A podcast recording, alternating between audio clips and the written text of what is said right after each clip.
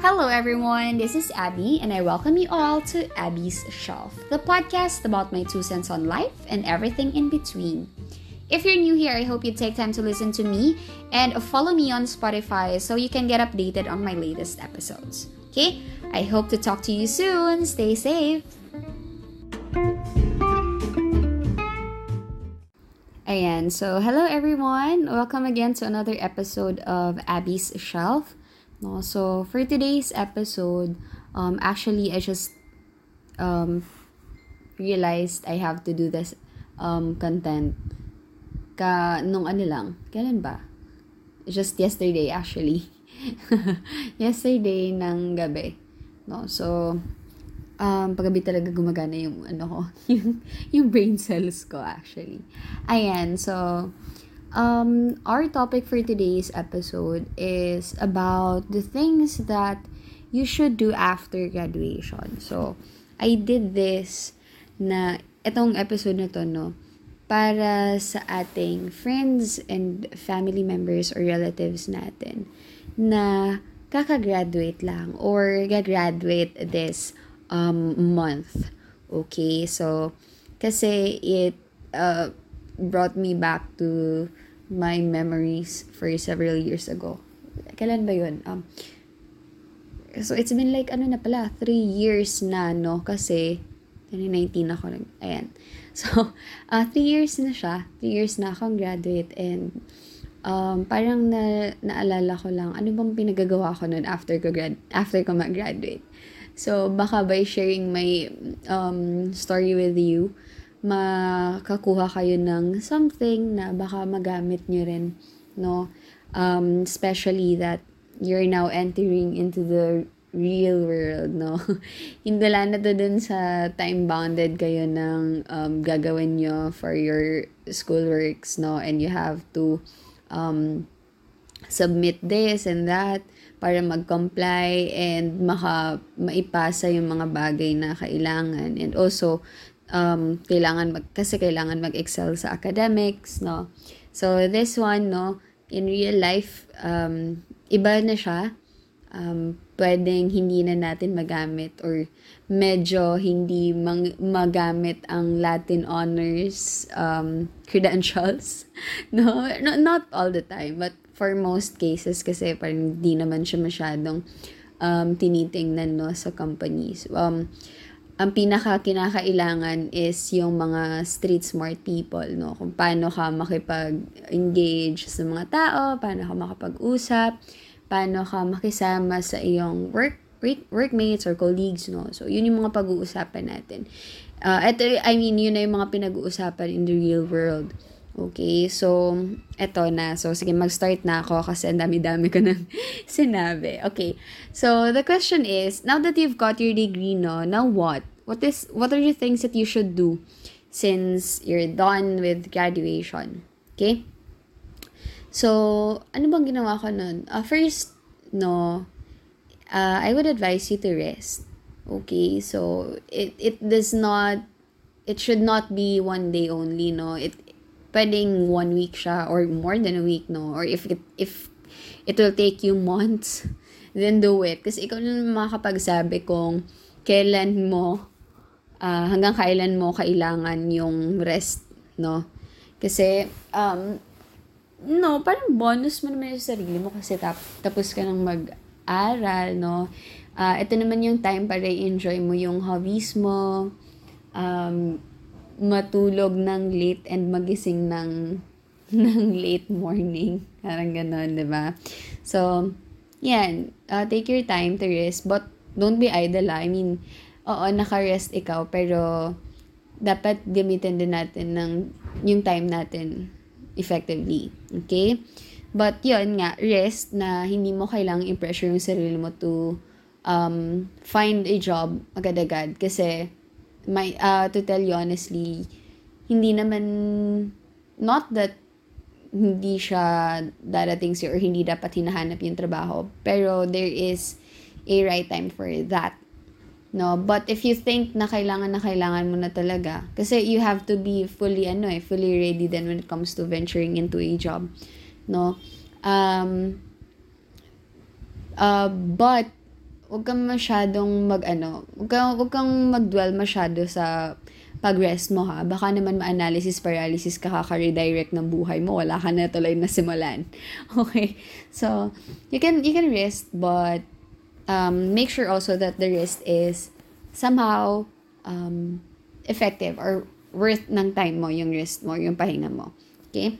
So, what is what is the rest I'm pertaining to? Say, for example, um, rest mo na ikaw, hindi ka muna mag- agad maghahanap ng work, but you will make use of your time to um, invest in yourself. Okay, so how do you do that? First, you can um, read books, no, or start the start that something that is um, and you've been dying to do for so many years now, for so many months na, diba? So, if you want to venture into a new hobby, no, or if you want to do a fitness routine or anything, anything na simple, pero gustong-gusto mong simulan, you can do it. Okay? So, yun. No, but for those people na tulad sa akin, na panganay and parang slightly pressured no or anxious na ano ba yung ano ba yung future na naghihintay sa akin. They really have to start applying or looking for a job right now kasi I really have to um I need to help my parents no. Um maybe you can also consider um, the next or the other steps that I'll be or the other things that I'll be discussing later. But chill ka muna te, ate, kuya, no? Magpahinga ka din muna, deserve mo naman yan. Okay? So that's the first thing. Okay. Second is um, make a portfolio. Okay? Make a portfolio of your achievements, of the things that you've done, no? Kahit ano lang yan, poems or um, essays or anything schoolworks mo na inaipasa before, anything, compile it, okay? Because that will help you build your um, uh, credentials also, credibility. Kasi, di ba, um, sa panahon kasi ngayon, kailangan na kailangan, especially for those students na um, planning to venture in the creative side of work. Okay, so say for example, yung mga mag media studies students, no? Or those um, artists, okay or those who would want to uh, build their own business no uh, through the use of their um, who want to earn by using their talents no in painting or in um, sa pagta sa tat sa pagtattoo 'di ba or sa pag um, ano pa ba sa paggawa ng artworks or commissioned artworks, 'di ba? So, uh, kailangan mayroon kang portfolio niyan. Diba? So, for those naman um, students na mahilig magsulat, oh, you also have to make a portfolio of your write-ups, diba? Kasi, isa din yan sa mga kinoconsider ng um, HRs or ng recruiters kung ba't kanila kailangang i-hire or what is your advantage, bakit ka magiging kapakipakinabang sa company nila. So, that's one thing, no? It will help you if in the long run if you can set up or build your pro or your portfolio as early as now, ba? So, kasi may alam niyo naman dito sa country natin, ba? Kailangan isa sa mga requirements kahit na nga alam ng fresh grad, 'di ba, hahanapan pa ng experience, 'di ba? Fresh grad tapos with experience pala dapat. So, na nakakakalito, 'di ba? So, 'yun, um with the help of this thing no, of that portfolio, maybe it can give you a, a um, a little advantage um, compared to those students na talagang wala or hindi naman sa wala pero hindi na paghandaan yung ganoong bagay. Okay? So, that's the second thing na pwede nyong gawin. And have it digitalized, no? Dapat meron kayong digital copy. Kasi alam niyo naman ngayon, online, online, online, online na lahat. So, just a click, no, dapat makita nung, ano, nung nag-hire yung portfolio na sinasabi mo, ba? Pwede rin naman yung mga friend, eh, lalo na naman ba kung kailangan naman kung ano talaga yung work mo is hindi naman makikita sa um or hindi naman makikip in a digital form. Okay? So, that's it, no? That's for the second thing. Third is um try to Google Google yourself. Okay? Uh, delete those junk posts that are not worthy of anyone's attention or, or irrelevant naman, ba? And try to, ano, uh, spruce up your social networks with better profiles. Okay, so build connections, build networks, no um since graduate na kayo, uh, build your LinkedIn profile and have it as as uh, ano ba yan, professional as possible. Kasi yung opportunities lumalapit yan sa mga taong um, ready. I mean, there's no such thing as kung kailan ka talaga ready, no? Pero yung, at, um, how do I put this? It's, lalapit yung opportunity sa mga taong organized and at the same time, um, alam mo sa sarili mo, may ibubuka ka naman. Diba? So, since tayo, gano'n naman tayong tao, um, simulan na natin sa profiles natin. Baka meron pa tayo dyan mga profile pictures na mga emo punks not dead, diba? So, baka we need to, ano, to change it na. Kasi, hindi siya nakakagandang tingnan. Um, if ever we want to use our profiles or we want to maintain it, no, if we want to use it in the long run. Kasi, merong mga company na gumagawa ng background checking, no?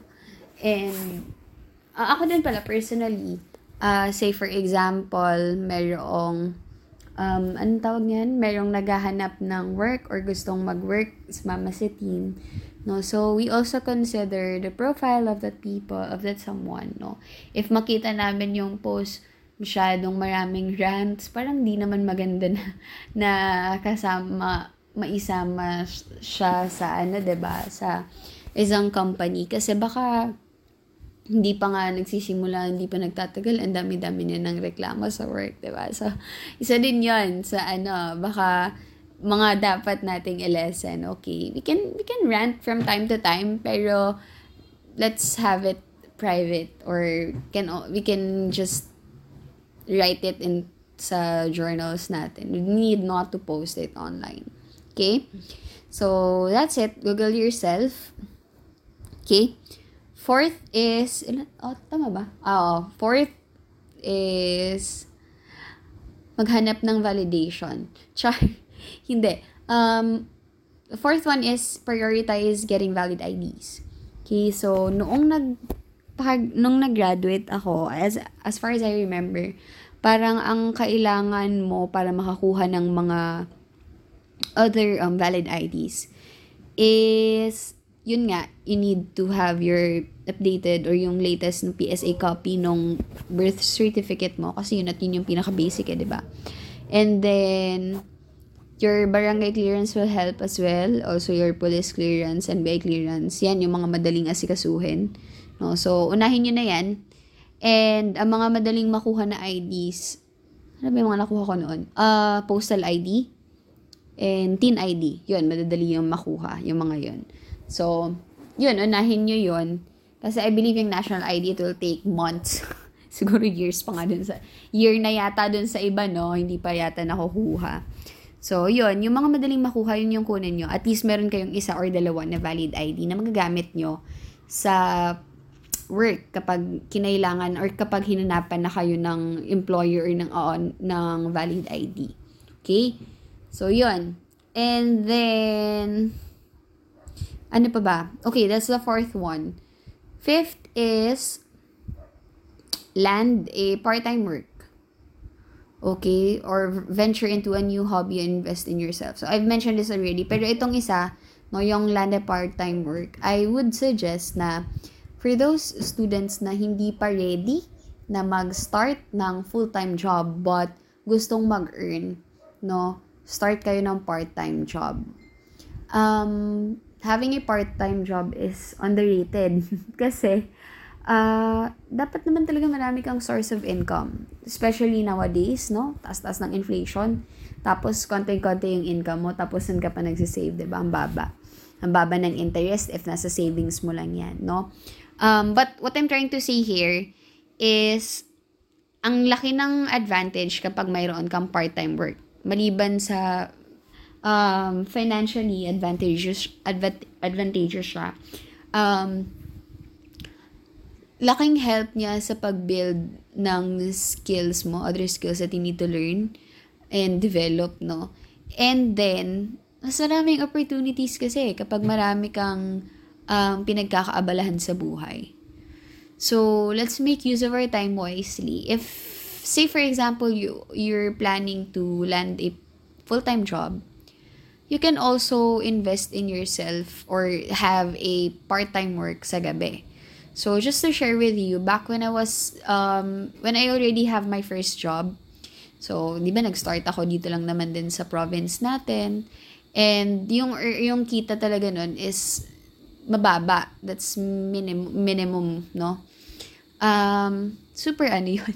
super short ako doon kasi number one, nagre-rent ako dito. Kasi kung uwi pa ako doon sa bahay, super gastos. And super nakakapagod din sa part ko kasi gising ng maaga, babiyahin ng maaga, tapos uuwi ng gabi. ba So, I I tried to ano, I, I mean, I really considered getting a an apartment where I can stay para naman malapit lang ako sa workplace. Okay?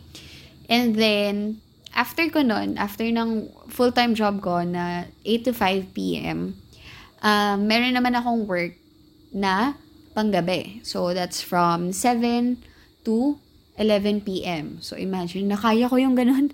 Grabe yung energy ko before, no? Um, my part-time job before was, uh, oh, nag-ESL teacher ako. So, madali lang mag-land. I mean, hindi, I mean, madali naman siya kung gugustuhin natin no but for those if if you're confident talking to other people with a different nationality then you can you can start working as a part-time ESL teacher or part-time tutor. No so first day I, I remember my first night no first day ko noon sa work meron akong dalawang student na bata. And then yung other classes ko mga matatanda na sila. So so far okay naman yung experience ko. Um, hanap lang kayo ng companies na hindi masyadong ma-penalty. Kasi alam niyo naman sa Pilipinas, wala-wala palagi yung kuryente. So, that's one of my challenges noong nag-work ako as part-time ESL teacher. Now, you have to understand that when you have a part-time work, meron kang mga isa-sacrifice na bagay. Say, for example, noong nasa, uh, noong may work ako, full-time work noon, um, hindi ako nakakasama sa mga gala ng mga workmates ko.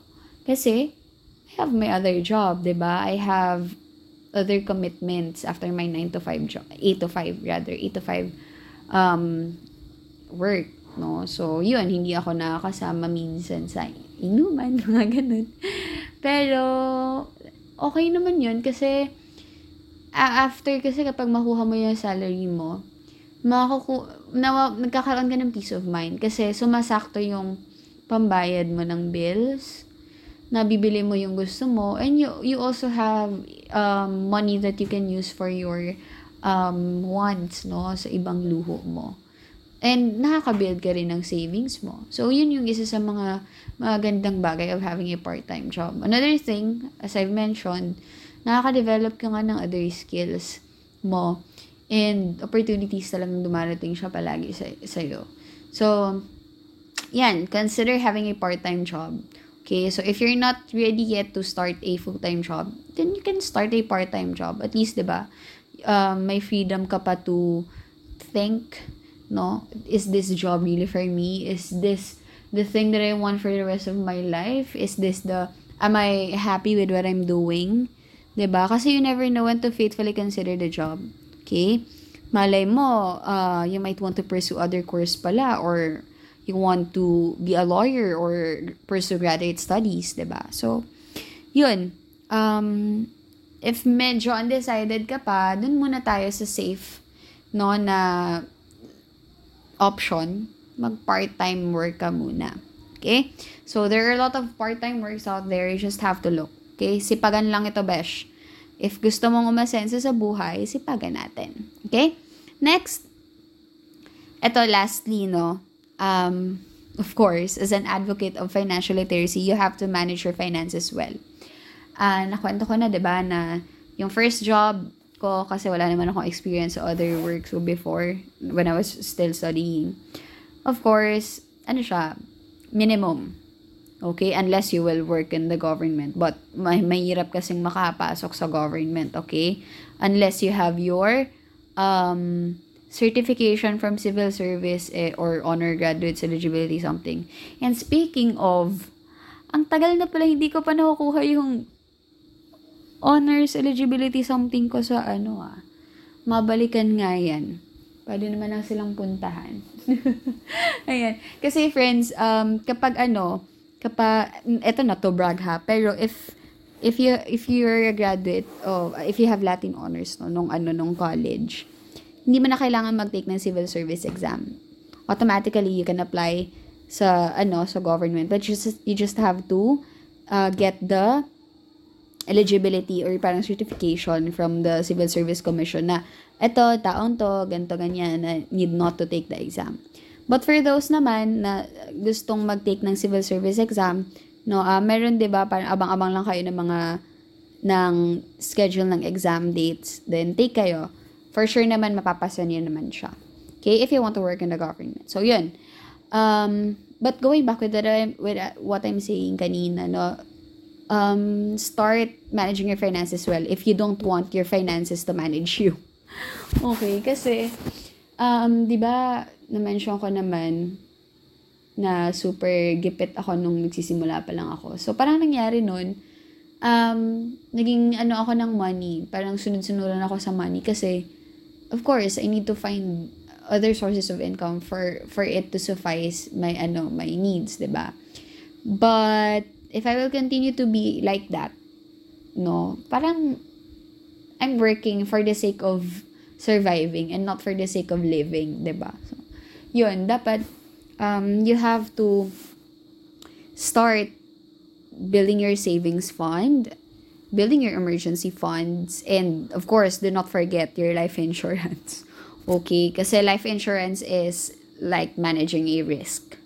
Okay? Are you, bakit? Ready ka ba na magpagamot if say for example, something happens to you while you were um, driving home or if something happens, kahit gaano pa kaingat mo sa pagmumotor, di ba, or sa pagdrive, if yung mga kasabay mo sa kalsada medyo balahura, ba? So, we don't want it to happen naman, God forbid. But if something happens to you, yung life insurance yung sasagot sa'yo, ba diba? So, buti nga ngayon, cheaper na yung plans. Before talaga, pang mayaman lang daw yung, mayayaman lang daw yung nakaka-afford, na, nakaka-afford ng life insurance plans. And the good thing, also, meron ng kasamang investment. So, while you're saving small right now, you're already saving for your future, your retirement fund, no? Okay na siya, nabibuild mo na siya. So, anyway, um, na-mention ko kanina, you have to start a savings fund, no? Something that is liquid, that something that is stored in the bank so you can withdraw it anytime you need it.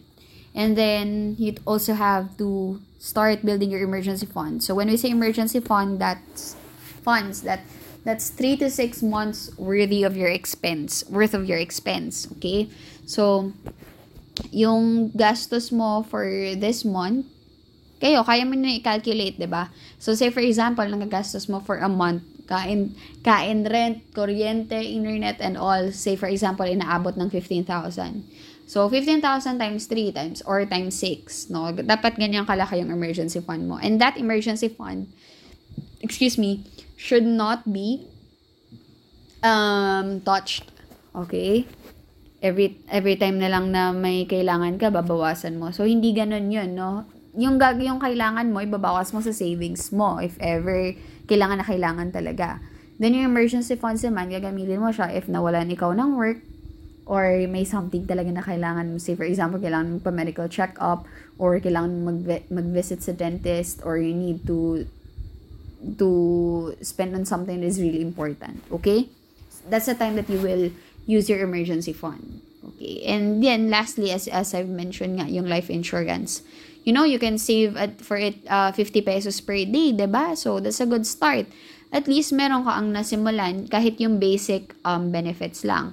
Mas maganda yon kesa doon sa mga nag-earn ng super tagal na pero wala pa rin na, naiipon. Kasi, um, this is not to discredit them na parang, ah, ano ba yan, hindi pinaprioritize yung finances nila or ano. Kasi, we don't know their story naman. Meron kasi talagang mga uh, breadwinners na nasa sandwich sila ng mga pananagutan nila sa family nila ngayon and family nila or yung parents nila. Which is sad, no? ba Kasi sana nakakapag-ipon na sila for the retirement, for the business that they want to um, build in the in the next 3 to 5 years, 'di ba? Pero wala eh kasi um, hindi sila nakakapag-ipon. But in that ano scenario naman, they we, what we can suggest is of course they have to venture into an or they have to add additional stream of income, okay? Kasi again, after at the end of the year, it will always end up on the mindset that you have.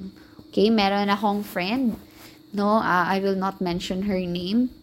Nagsimul ang income niya lang talaga, nagbebenta siya ng ano, um, ano ba 'yun? Mga sabon. 'Yun.